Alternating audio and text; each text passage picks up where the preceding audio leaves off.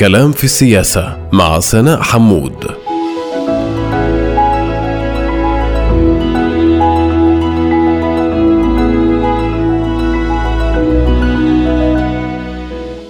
أهلا ومرحبا بكم مستمعاتنا ومستمعينا الكرام في حلقة جديدة من بودكاست كلام في السياسة الذي سنتناول في إطار تحليلات معمقة بمنظور أوسع حول قضية هامة أو شخصية مفصلية تركت وقعها وأدت إلى تحولات لافتة في المشهد السياسي.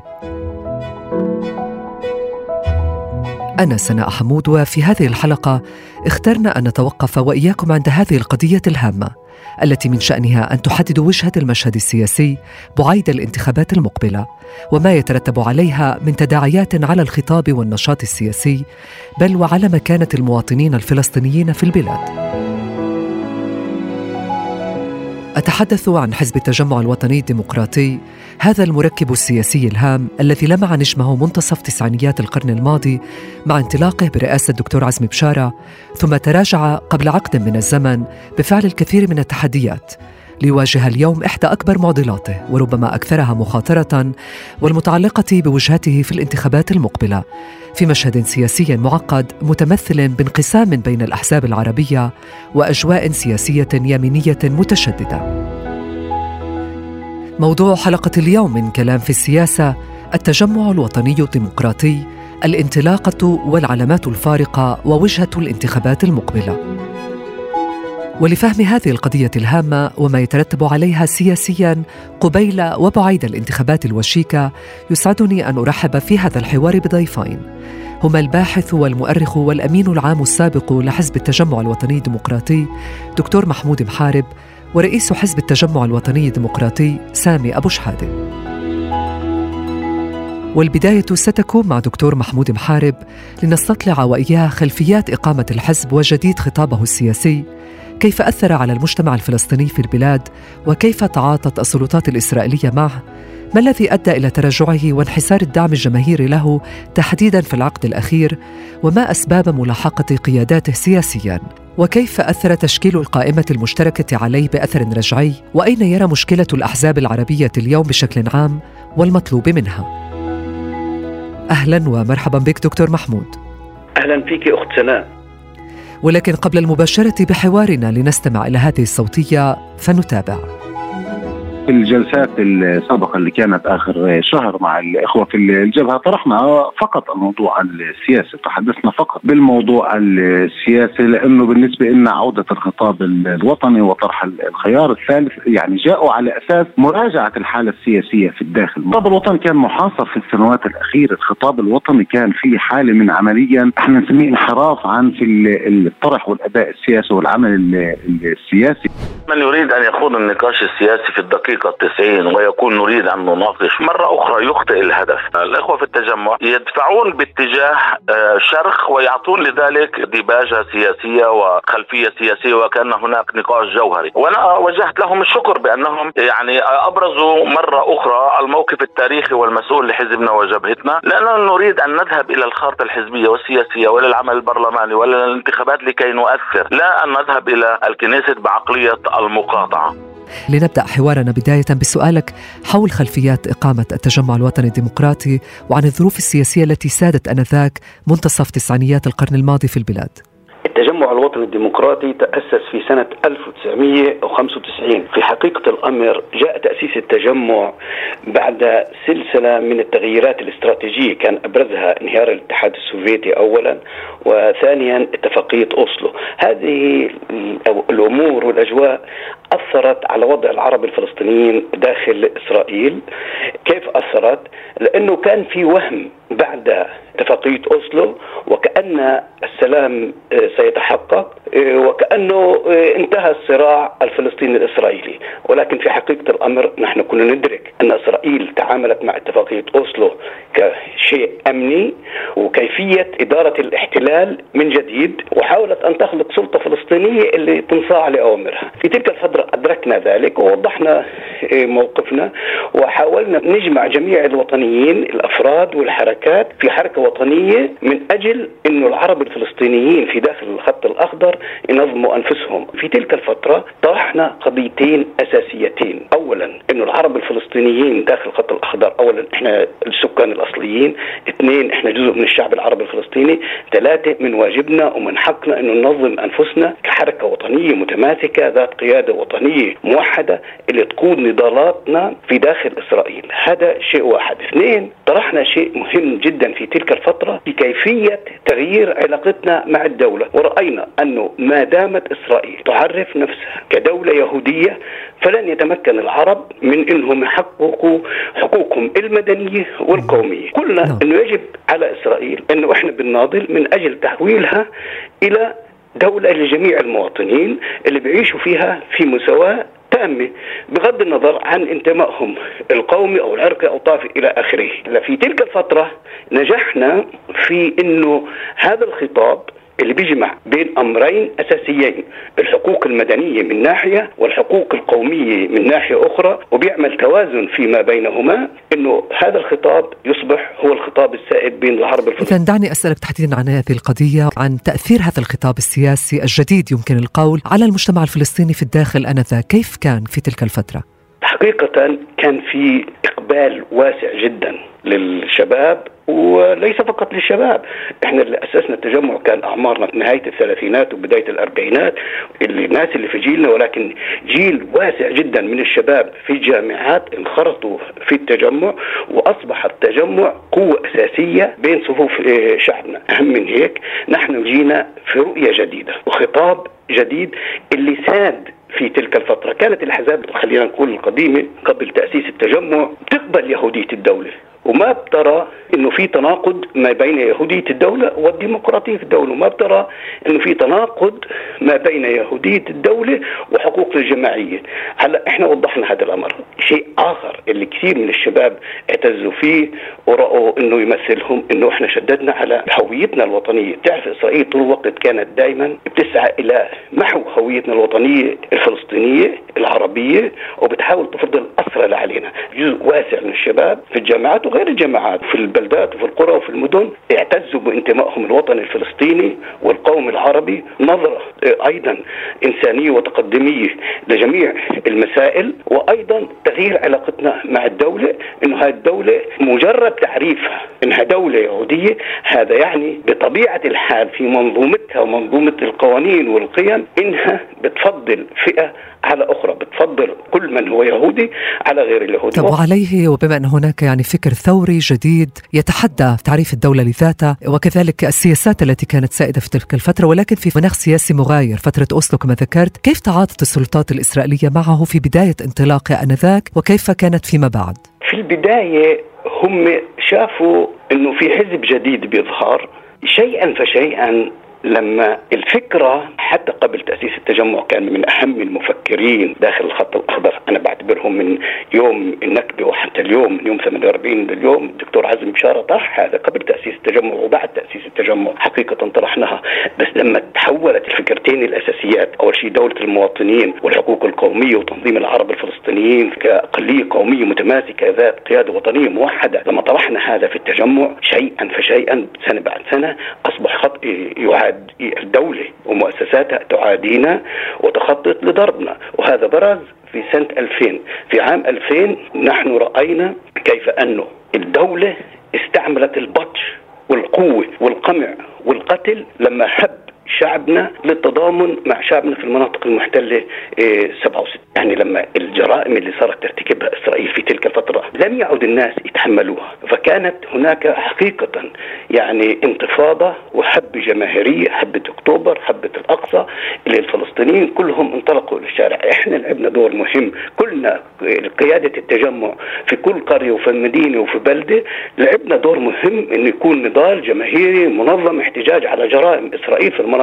المحتلة. لذلك شافوا إنه مش بس في فكر عند التجمع مش في خطاب سياسي جديد عند التجمع وإنما قوة سياسية. منذ تلك الفترة منذ عام 2000 وهم يحاربون بجميع الوسائل. قدموا الدكتور حزم بشارة إلى ثلاث محاكمات. يعني حاولوا يتعاملوا معنا اولا في تخويف الناس وكأنه إحنا ناس متطرفين. ثانيا حاولوا إنهم يستعملوا الجهاز القضائي من أجل إخراجنا خارج القانون في كلتا الحالتين فشلوا. يعني كان التجمع لما تأسس في جملة من القيادات أواخر الثلاثينات بداية الأربعينات عندنا تجربة كبيرة جدا في العمل الوطني والعمل النضالي. ولكن الشيء اللي كان ساعدنا مساعدة أساسية في نجاح التجمع أنه إحنا كلنا محظوظين في وجود شخص عنده كاريزما. الدكتور عزمي بشارة مفكر قائد عنده حضور عنده كاريزما عنده رؤية ومناضل اللي دائما بين شعبه عنده كمان سهولة نقل الفكرة إلى الناس المواطنين العاديين سواء كان بوسائل الإعلام أو في المقالات أو في الخطابات اللي كنا إحنا متواجدين فيها في كل محل ومحل نعم. ساعدنا بصورة كبيرة أنه ينتشر فكرنا وأن ينتشر حزبنا بسرعة طيب. كبيرة دكتور يعني. محمود لماذا لوحقت قيادات التجمع سياسيا بشكل خاص بتقديراتك ولنتذكر أنه كانت هناك كمان حالات شبيهة رأيناها فترة وجيزة قبل ذلك ضد قيادات الحركة الإسلامية الشق الشمالي ما التهديد الذي رأته السلطات الإسرائيلية بهذا الخطاب وهذه الرؤية؟ لما شافونا صرنا قوة سنة 2000 وخاصة بعد هبة أكتوبر 2000 بلشوا يوضعوا برنامج لتجريمنا بمعنى التصريحات اللي تحدث فيها قيادة التجمع وخاصة الدكتور عزمي بشارة حاولوا يقدمونا إلى المحاكمة في سعيهم لإخراجنا خارج القانون. شو المشكلة تبعت إسرائيل؟ إسرائيل بدها مواطنين مطيعين اللي يحمدوها ويشكروها وإنهم ما يناضلوا من أجل حقوقهم القومية ولا من أجل حقوقهم المدنية وكأنه إحنا رعايا بدون هوية وطنية بدون انتماء وعدمية قومية. كيف بحاولوا دائما في الماضي كان عندهم أحزاب وعكاكيز السلطة اللي كانوا تابعين للأحزاب الصهيونية. إحنا لما قمنا وأسسنا حالنا الأحزاب الصهيونية اختفت من الخارطة الحزبية. الأحزاب الصهيونية في الوسط العربي عند العرب الفلسطيني داخل الخط الأخضر اختفت. هم شافوا إنه في جيل وفي حزب يتحدى جوهر الصهيونية في صراع معها. اولا بناظر من أجل حقوقه القومية والمدنية، اثنين في تعريفه للدولة، ثلاثة في علاقته مع هذه الدولة، إن الدولة يجب أن تكون دولة لجميع المواطنين، إحنا عايشين هنا مش مني من أحد، إحنا أصحاب البلد الأصليين، هلأ مشوا في مخطط لضرب التجمع من خلال تجريمه. يعني صار في محاولة من قبل المؤسسة من أجل قتل الشخصية وتشويه سمعة الدكتور مفكر عزمي بشارة في تلك الفترة. على هذا الأساس قدموه. لمحاكمات ثلاثة وفشلوا فيها على كل حال. استمرت الملاحقة السياسية ضد التجمع من أجل تحريض علينا يوم باستمرار وكأنه إحنا حزب متطرف. شوفي اللي بيطالب في القيم الإنسانية العليا مثل الحرية والمساواة والعدالة الاجتماعية وحق الشعوب في تقرير مصيرها في نظر إسرائيل هؤلاء متطرفين. علما في أنه في كل دولة في العالم هؤلاء هم تيار مركزي. نحن تيار مركزي. وهذا فعليا ما يفسر تراجع وانحسار الدعم الجماهيري للتجمع الوطني الديمقراطي يعني مسألة الملاحقة السياسية وكذلك الاغتيال السياسي كما ذكرت للدكتور عزم بشارة مؤسس التجمع الوطني الديمقراطي ولكن لابد من التوقف عند قضية أخرى كذلك أحدثت جدل داخل التجمع الوطني الديمقراطي وهي قضية المواقف التي اتخذها التجمع بموضوع الربيع العربي والاحتجاجات التي انطلقت عام 2009 في الكثير من الدول العربية هل لك أن تتوقف كذلك عند هذه الجزئية؟ التجمع كان في انطلاقة مستمرة حقيقة وكان له دعم بالطبع المؤسسة الإسرائيلية وقفت ضدنا واتخذت خطوات كثيرة ضدنا. حاولوا في 1999 في مظاهرة كنت أنا والدكتور عزمي بشارة أطلقوا النار عليه جرحوه.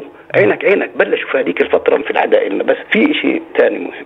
إحنا قيمنا كتجمع إحنا مع الحرية والعدالة الاجتماعية والديمقراطية، لما بنحكيها بنحكيها إلى هنا لشعبنا في فلسطين وأيضا لشعوبنا العربية. الشعوب العربية يعني في العقود الطويله كانت تعيش ولا زالت تحت أنظمة مستبدة سواء كان يطلق عليها ملكية أو جمهورية، لما بدأت ثورات العربية بالطبع كان هناك تعاطف وكان أمل كبير وتفاعلنا خاصة مع ثورة في تونس ومصر والكل كان سعيد جدا لما سقط نظام مبارك. في مسألة خلافية كانت مسألة الوضع في سوريا لأنه الوضع في سوريا بيختلف عن الدول العربية الأخرى. سوريا كانت بالرغم من أنها راحت لمؤتمر مدريد ولكن متمسكة في الحقوق الوطنية السورية وفي الحقوق الوطنية الفلسطينية ولم تكن تسير في الركب الأمريكي. ولكن في سوريا نظام مستبد ونظام ظالم ونظام يقمع شعبه. هلا لما بدأت التحركات في سوريا السلميه استمرت بحدود ست شهور، النظام بدأ يقمع ويبطش وكان عندنا نقاش في داخل التجمع وإحنا احترمنا. يعني النظام السوري ليس فقط في فلسطين أو في داخل الخط الأخضر وإنما يعني في مناطق مختلفة من الوطن العربي. كان في خلاف بالنسبة كيف يكون الموقف بالنسبة للفئات سواء كانت القومية أو الوطنية. وهذا خلاف شرع على كل حال. وإحنا حافظنا على تعايش في داخل التجمع وكان في واضح إنه في وجهتين.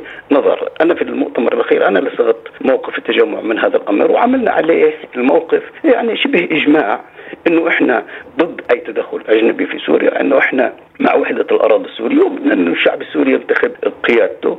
وعلى كل حال هذه شوشت يعني علينا أن نرى هل هناك إعادة نظر باعتقادك آه بالنسبة لك كافه الأمور التي ربما أحدثت نوع من الخلافات أو السجالات داخل التجمع ربما بضمنها اليوم يعني النقاش الذي يجري اليوم داخل التجمع بما يتعلق بمتابعة العمل البرلماني من خلال المشتركه أم بتيار ثالث كما يقال. هل لك أن توضح لنا أهمية هذه النقاشات الداخلية من جهة وفي المقابل كيف يجدر أن تحسم بنهاية المطاف؟ تجمع الحقيقة يعني حزب المفاجآت وحزب دائما التجدد في نقاشات حقيقية وأيضا في صراعات في خلافات وفي نقد ذاتي. ولكن أنا متأمل من الجيل اللي في داخل التجمع جيل جديد أنه يقوي نفسه. في قضية مركزية اللي إحنا طول وقتنا ضلنا من أجلها. في التجمع وهي إنه العرب الفلسطينيين داخل الخط الأخضر عليهم أن ينظموا أنفسهم كشعب وكاقليه قومية متماسكة ذات قيادة وطنية موحدة، لذلك إحنا منذ البداية نظرنا وكتبنا من أجل إقامة قائمة عربية مشتركة لجميع الأحزاب، وهذا كان إنجاز مهم جدا لما أقيمت هذه القائمة في 2015. الآن حدثت مشكلة حقيقة ما بدي أغوص فيها كثير ولكن خطاب اللي ساد نتيجة لتغيرات في قيادة الجبهة ونتيجة لتغيرات أيضا في قيادة الحركة الإسلامية الجنوبية. يعني إبراهيم صرصور ومحمد بركة ساهموا في إقامة القائمة المشتركة بالطبع مع حزب التجمع الوطني الديمقراطي. ولكن الشيء اللي صار أنه محمد بركة خلص في 2015 وإبراهيم صرصور فجاءت قيادات جديدة. شيئا فشيئا رأينا أنها تنحرف عن الخط الذي إحنا كنا متفقين عليه. في 2019 حدث شيء خطير جدا. صار في منافسة بين عدة أشخاص في أنه بدل ما نقاوم الحكومة الإسرائيلية صار في تنظير إلى محاولة الانضمام إلى الحكومة الإسرائيلية. هنا خطير جدا. هذا شيء كان تغيير استراتيجي الأحزاب العربية في كل تاريخها بتناضل ضد الحكومات الإسرائيلية. في 2019 حدث تحول صار تنظير تحت دعوة التأثير. إذا دعنا نتوقف الآن عند عام 2015 والحدث السياسي الأبرز آنذاك تشكيل القائمة المشتركة. كيف قوبل الأمر بأروقة التجمع بداية؟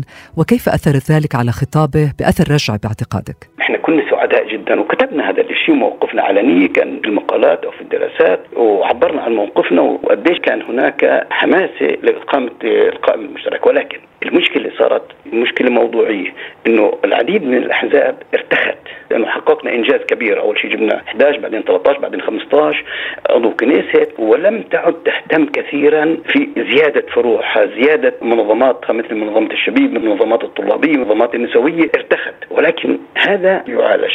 صار لنا تأثير ليس فقط بنظر أنفسنا إنه لما صار عندنا 15 عضو كنيسة وإنه إحنا بنتصرف كأقلية قومية متماسكة وفي لجنة متابعة إلى آخره صار لنا تأثير أيضا في الإقليم وتأثير على الصعيد الدولي. يعني لما في هذيك الفترة الرئيس الأمريكي بيشير إلى ذلك وإنه العرب الفلسطينيين في داخل إسرائيل هم قوة ديمقراطية إلى آخره. ولكن للأسف هنا الخطر اللي حصل في 2019 بدأ تنظير إنه ندخل للحكومة الإسرائيلية. هلا وين المشكلة؟ المجتمع الإسرائيلي حتى الآن نخبه سواء كانت النخب السياسية أو الفكرية أو الأمنية أو الاقتصادية أو الاجتماعية نخبه غير جاهزة إنه العرب يكونوا شركاء في اتخاذ القرار. حتى الآن غير جاهزه هي طول الوقت تعمل نزع شرعيه لنا النخب الإسرائيلية تعرف وتدرك جيدا أن النظام في إسرائيل هو نظام ابارتهايد النظام يخدم فئة عرقية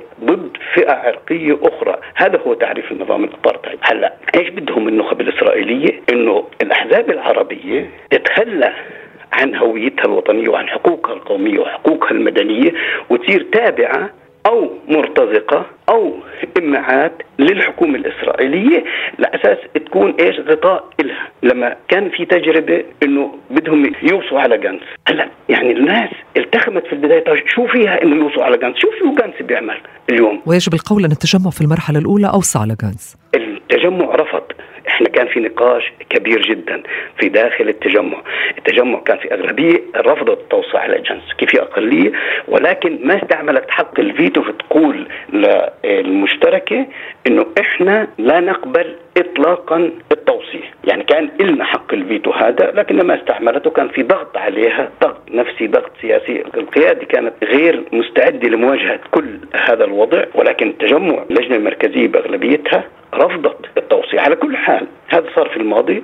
قد يخطئ حزب. المجتمع الإسرائيلي غير جاهز أنه يقبل بالعرب الفلسطينيين داخل إسرائيل كشركاء في اتخاذ القرار. لو بيقبلوا منيح ما هذا اللي إحنا بنناضل من أجله. هم بدهم إيانا نكون مرتزقة وإمعات نقبل. ولكن ماذا عن الأحزاب العربية؟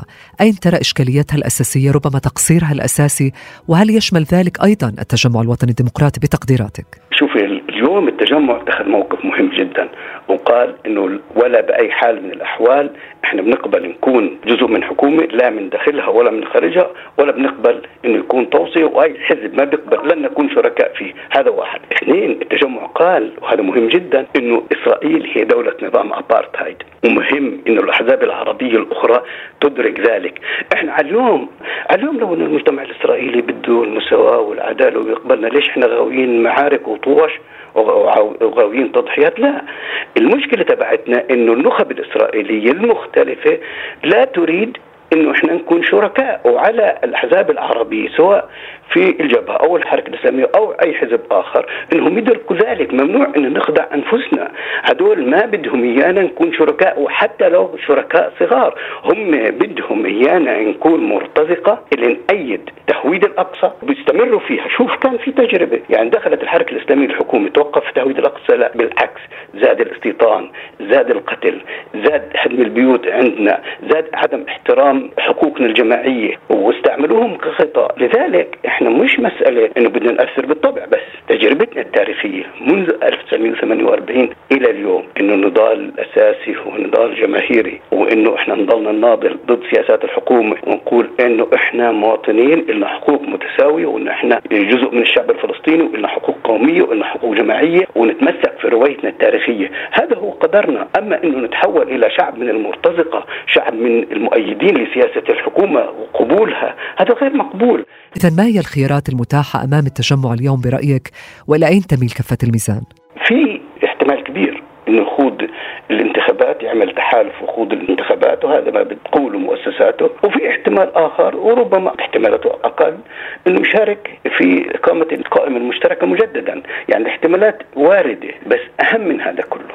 أنا في اعتقادي سواء كان في التجمع أو الجبهه أو الحركة الإسلامية أو أي حزب آخر أهم شيء وهذه القضية المركزية هل نحن سنكون مع منظومة القمع وننضم للحكومة أم سنستمر في النضال من أجل حقوقنا القومية والمدنية؟ هذا هو السؤال، وعلى هذا الشيء الأحزاب العربية عليها أن تتخذ قرارات وبهذا السؤال الهام اسمح لي أن أشكرك. الباحث والمؤرخ والأمين العام السابق لحزب التجمع الوطني الديمقراطي دكتور محمود محارب شكرا جزيلا لك على هذا الحوار الخاص والقيم. ألف شكر لك أخت فاصل قصير ونواصل الشق الثاني من هذا الحوار. مع رئيس حزب التجمع الوطني الديمقراطي سامي أبو شحادي لنسأله عن عملية التقييم والمراجعة التي تدور في أروقة التجمع هذه الأيام موضوعاتها وتوقيتها تقييمه لتجربة المشتركة بأثر رجعي وخيارات الانتخابات المقبلة. وإلى أين تميل كفة الميزان؟ البقاء في المشتركة أم الذهاب بطريق مستقلة وماذا عن موقفه من إسقاطات خوضهم الانتخابات لوحدهم التي من شأنها أن تنتهي بعدم تجاوز نسبة الحسم وبقاء ليس فقط التجمع خارج المشهد السياسي بل كافة مركبات المشتركة كما يتكهن بعض المراقبون. لا تذهبوا بعيدا. كلام في السياسة مع سناء حمود.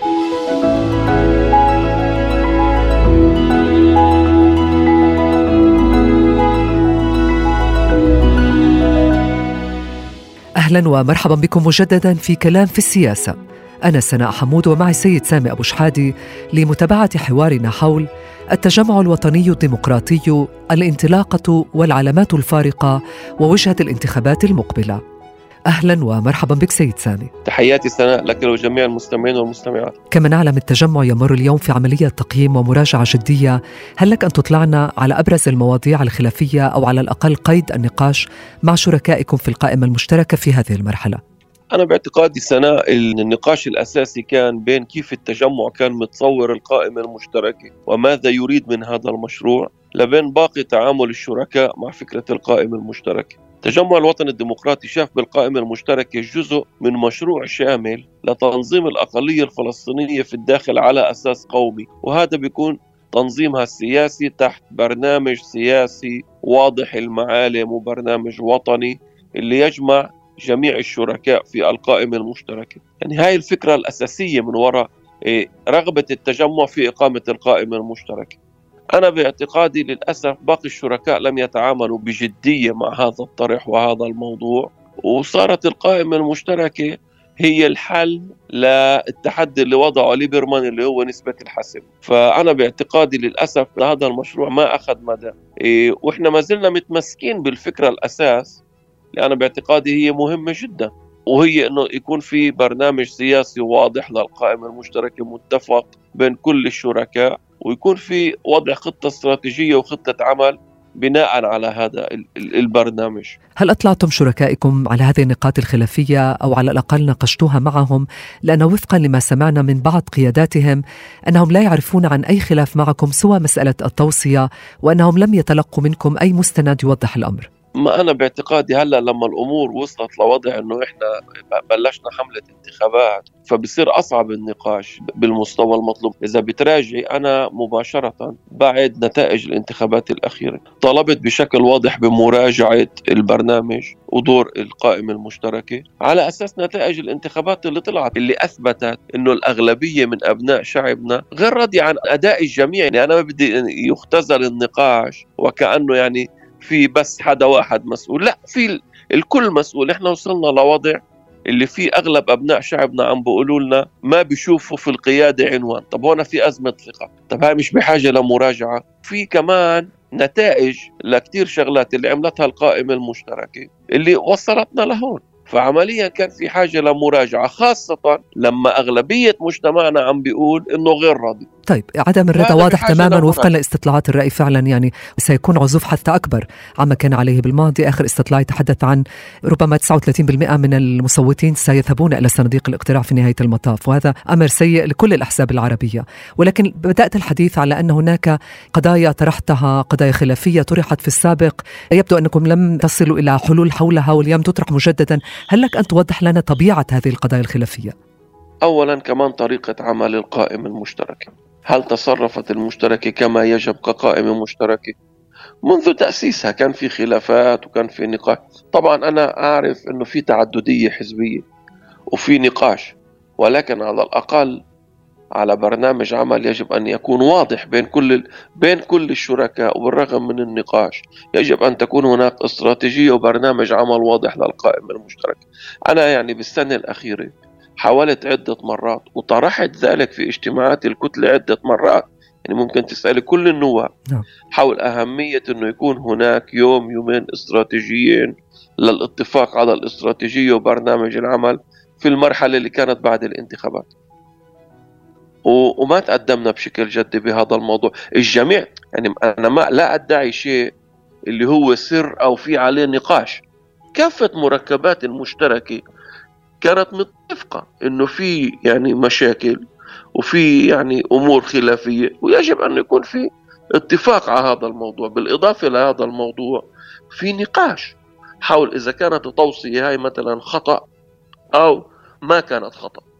مش الكل متفق مع التجمع إنه هاي كانت خطأ. طب إحنا كمان بنقول إنه يجب طب يعني قبل إنه يكون ما تكون توصية كان في اجتهادات ونقاش وكان في توقعات معينة.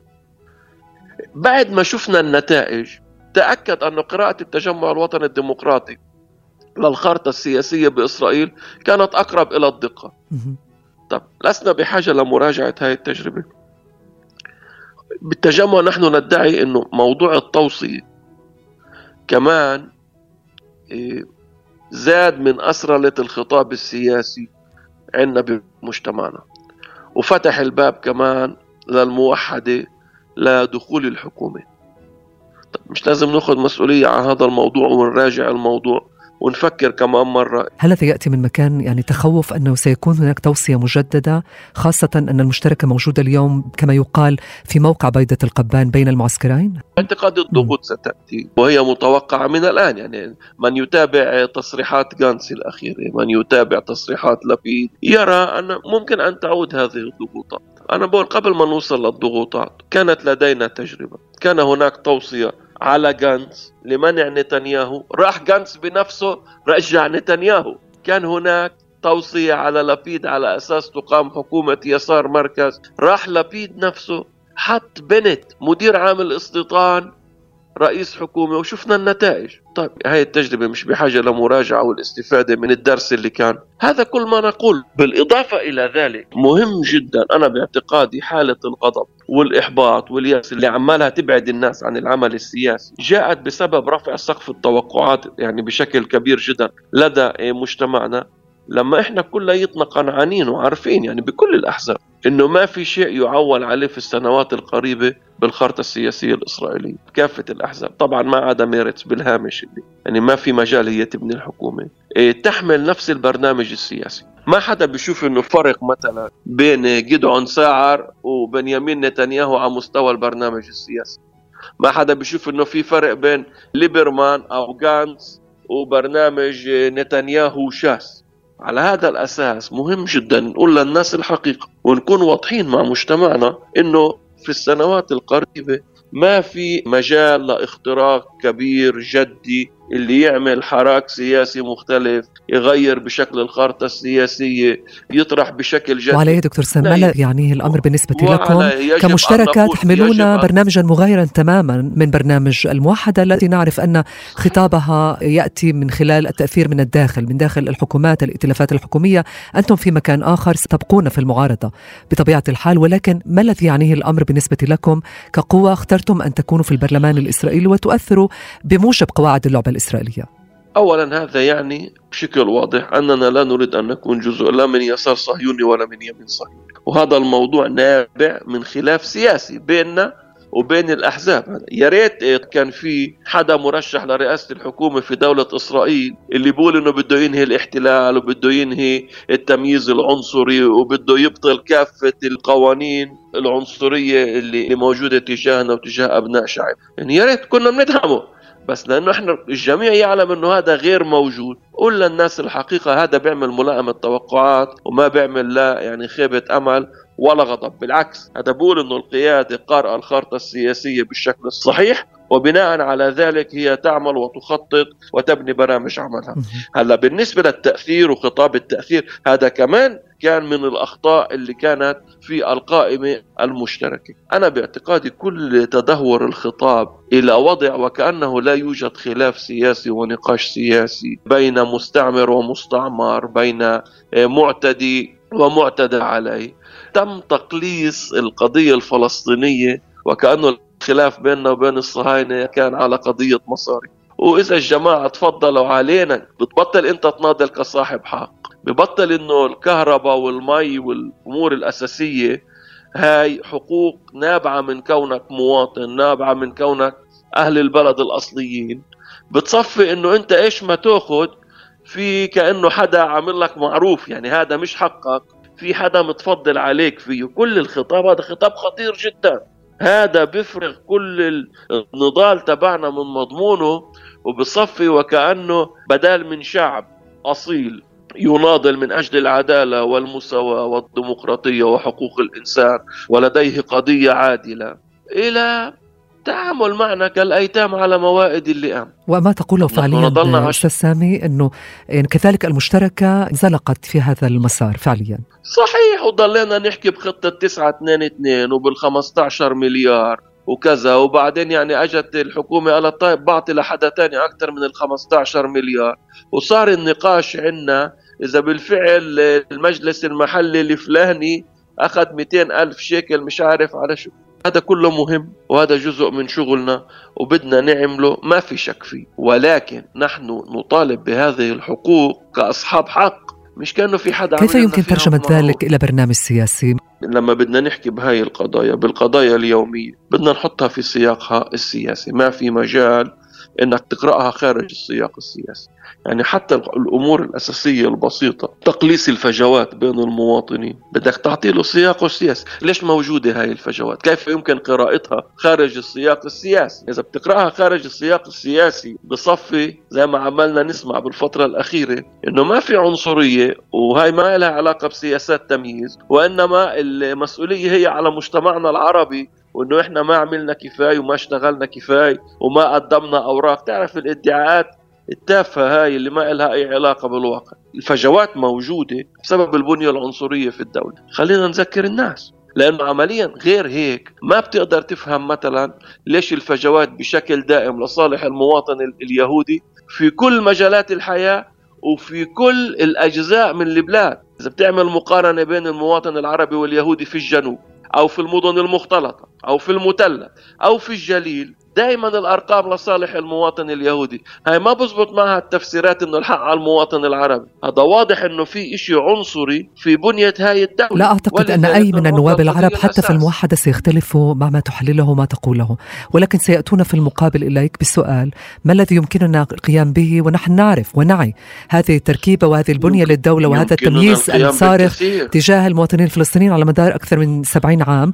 وبالتالي دعنا على الأقل نحاول أن نحصل الحقوق أن نحارب العنف والجريمة أن نأتي ببعض الميزانيات للمدارس لقضايا التربية والتعليم الرفاه الاجتماعي على الأقل كمرحلة أولى.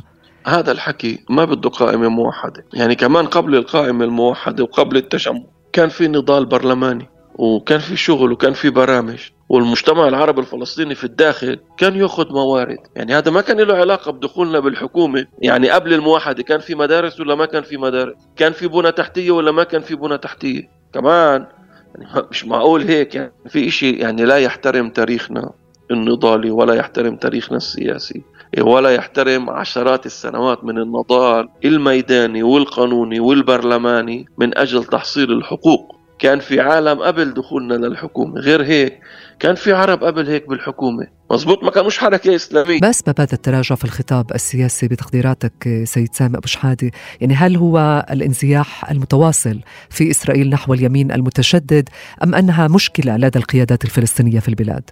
أنا باعتقادي في عدة أسباب. أختنا أولا إحنا الفلسطينيين في الداخل تاريخيا كنا نتأثر في وضع القضية العربية وفي وضع القضية الفلسطينية. والوضع في العالم العربي ما أنت شايفة كيف الوضع؟ شو الناس بتحضر يوميا أخبار. بتشوف اليمن وبتشوف سوريا وبتشوف السعودية وبتشوف العراق وبتشوف لبنان. وهذا يعني يوميا بيزيد من الشعور باليأس وبالإحباط وبأنه الحلول الجدية عم تبعد. إحنا انتقلنا من عالم عربي على الأقل على المستوى الرسمي ضد التطبيع مع الاحتلال الإسرائيلي إلى جزء من العالم العربي يريد التنسيق الاستراتيجي مع إسرائيل. هذا أبعد بكثير من التطبيع.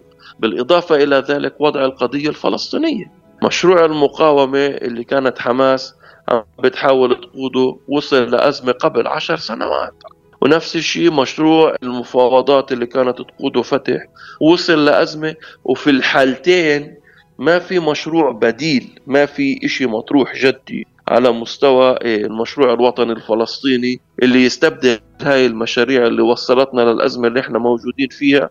ولا يبدو إنه في إشي بالأفق. في العقدين الأخيرين تدهور المجتمع اليهودي بأغلبه في إسرائيل لكونه مجتمع فاشي. فهذا أيضا يزيد من فقدان الناس للأمل إنه في مجال لعمل إشي جدي. وفي مثل هاي الظروف ممكن تيجي بعض القيادات السياسية تقول أوكي طب إذا هيك الظروف فعمليا إحنا غير قادرين على فعل. شيء خلينا ناخذ إيش مكان أنا باعتقادي هذا خطر جدا. هذا خطر على أخلاق المجتمع. وهذا ممكن على المستوى يعني البعيد. حتى يمكن اليوم أنت غير قادر على الإنجاز. ولكن الوضع اللي وصلنا له بالطريقة اللي عم بنحكى فيها بالسياسة هذا معناته إنه كمان بالمستقبل ستكون غير قادر على الإنجاز لأنك عمليا ما تطرحه اليوم الموحدة هو الاستسلام وقبول الواقع. نحن نقرأ الواقع من أجل تغييره وليس من أجل تكريسه. طيب بدأت الحديث على قضية البديل قبل قليل.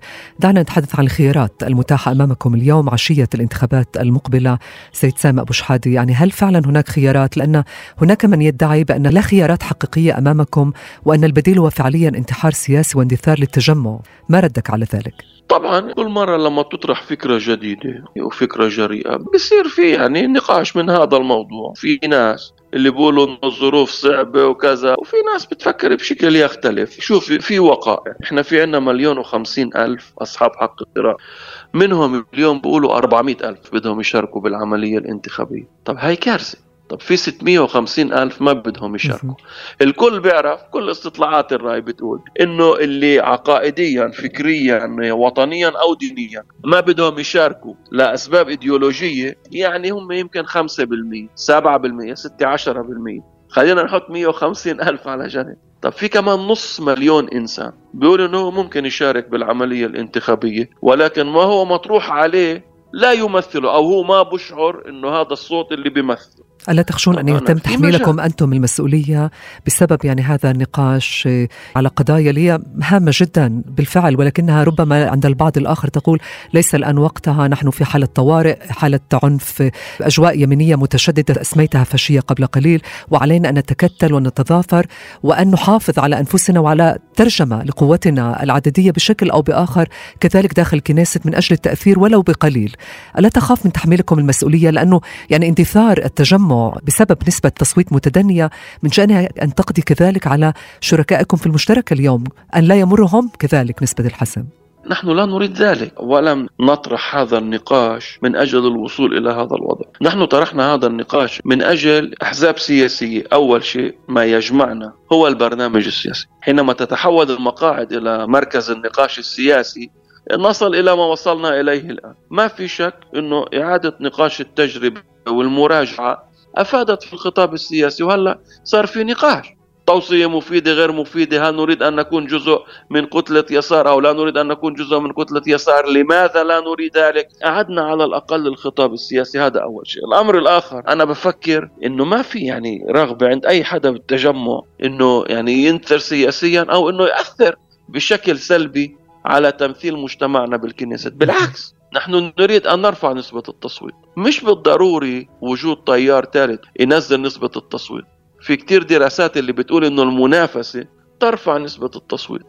وهذا أيضا لا يعني كمان إنه التجمع مقرر بس على هذا الموضوع. إحنا قلنا من أول ما بدأنا نتحدث في هذا الموضوع. إنه إذا في اتفاق يعني الإخوة بيقولوا لك طب إحنا متفقين مع التجمع. طب عظيم إذا متفقين أخي تعال نطلع قدام الناس بمؤتمر صحفي واضح بورقة سياسية واضحة ونقول يا عمي رجعنا هاي قراءتنا للخارطة السياسية. نحن لن نكون جزء من توصية ولا نريد أن نكون جزء من كتلة يسار مركز. لا لسنا جزء من يسار صهيوني ولا من يمين صهيوني. ونريد التأثير بشروطنا نحن ليس بشروط ما تمليه علينا الأحزاب الصهيونية. في عنا برنامجنا. هاي البرنامج نتقدم فيه بناء على ذلك للناس. التجمع كمان ساعتها ما في عنده أي مشكلة. يعني قضية عنا إنه في مجال للاتفاق. لما بنقعد بالغرف المغلقة النقاش بقول صحيح والله التجمع معاكم حق كان في خطأ. لما بتيجي بتقول طب تعالوا نقول للناس الحقيقة ليش إحنا القضية هون ما هياش قضية محاسبة من أجل معاقبة أي حدا.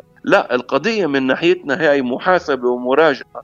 من أجل إعادة الثقة مع الناس من أجل إعادة الثقة مع الجمهور. بنقول للناس الحقيقة إنه مرات إذا في غلط بنراجع الغلط. ويعني عمليا الحديث أمام الجمهور ومكاشفته ومصارحته إعادة الثقة ما الذي يمنع ذلك فعليا الآن؟ يعني لا أعرف أنا بقول لك لما بنكون بالجلسات المغلقة بتشوف إنه يعني الاتفاق على كل شيء. عم نحكي إنه جلسات مع مركبين الآخرين مع الجبهة والعربية للتغيير طبعا آه مع التغيير ومع الجبهة طبعا. واستشرنا كمان يعني ناس من الأكاديميين اللي بمجتمعنا وكان في مشاورة مع بعض القيادات المستقلة اللي موجودة يعني خارج الأطر الحزبية. تشاورنا مع الكثير إحنا هدفنا بالآخر إعادة الثقة لمجتمعنا بالعمل وبالقيادة السياسية. ونتفق على البرنامج السياسي اللي من خلاله بدنا نقود المجتمع. بالأول وبالآخر إحنا أحزاب سياسية. الأساس عندنا البرنامج السياسي. ما هياش قضية نعم. توظيف يعني. إذا متى من المتوقع أن تحسموا موقفكم وبماذا يتعلق الأمر فعليا؟ التجمع الوطني في عنده الخميس مكتب سياسي والجمعة لجنة مركزية وفي اجتماعات اليوم وبكرة كمان مع الإخوة بالتغيير وبالجبهة أنا باعتقادي في الأيام القريبة جدا ستكون كل الأمور واضحة. بالعكس إحنا كنا بدنا يعني يكون في اتفاق واضح ونخرج فيه للناس بناء على هاي القراءة للخارطة السياسية ونطلع في الحملة الانتخابية بنشرح للناس. هاي برنامجنا وهاي قراءتنا وعلى هذا الأساس إحنا يعني بنطلب ثقة الجمهور. إلى مدى مسألة قضية ترتيب المقاعد وعدد المرشحين؟ كذلك يلعب دور في هذا الخلاف؟ بتاتا لا يلعب دور. أخت سنة أنا حقيقة بقول لك إحنا لم نناقش هذا الموضوع ولا الصراحة يعني كان بيعنينا هذا الموضوع. اللي طرحناه حتى الآن فقط هو اللي هلأ أنا وياك تناقشنا فيه. نعم. لم نتحدث بهذا الموضوع مش هو هذا الموضوع الأساس. لما إحنا كليتنا متفقين على البرنامج وكذا خلص بصير الكل يمثل الكل يعني. هاي القضية ساعتها إلها حلول في دراسات في استطلاعات. كل واحد يعني بيعرف كل شيء مبين يعني. هاي الأمور ممكن الواحد يعني يتفق عليها بطريقة سهلة ومدروسة وعلمية مش هذا هو الخلاف. وماذا عن الخيارات البديلة؟ هل ترى إمكانية لاستمرار عمل التجمع خارج الإطار البرلماني؟ لا هاي النقطة غير مطروحة. بتاتا اليوم من التجمع الوطني الديمقراطي. في أغلبية أنه ما زال دخول البرلمان هو قرار مهم في التجمع الوطني الديمقراطي. الأغلبية مع هذا الخيار وفي الحال الراهنة لا حتى لا نناقش هذا الموضوع. التجمع بالسنة القريبة رايح على مؤتمر عام. ما في شك تاريخيا منذ إقامة التجمع كان في نقاش على أمور أساسية. جدول العمل البرلماني الدولة الواحدة أم الدولتين قضايا جدية وكبرى. أنا باعتقادي المؤتمر العام القريب للتجمع يعني سيحتاج إلى المراجعة في هذه الأمور الكبرى ويجب اتخاذ قرارات. اسمح لي أن أشكرك رئيس التجمع الوطني الديمقراطي سامي أبو شحادي على هذا الحوار الخاص. شكرا جزيلا. شكرا سنة. كان هذا كلام في السياسة. شكرا لكم مستمعاتنا ومستمعينا الكرام على حسن الاستماع. أطيب التحيات لكم أينما كنتم. دمتم بكل خير. كلام في السياسة مع سناء حمود.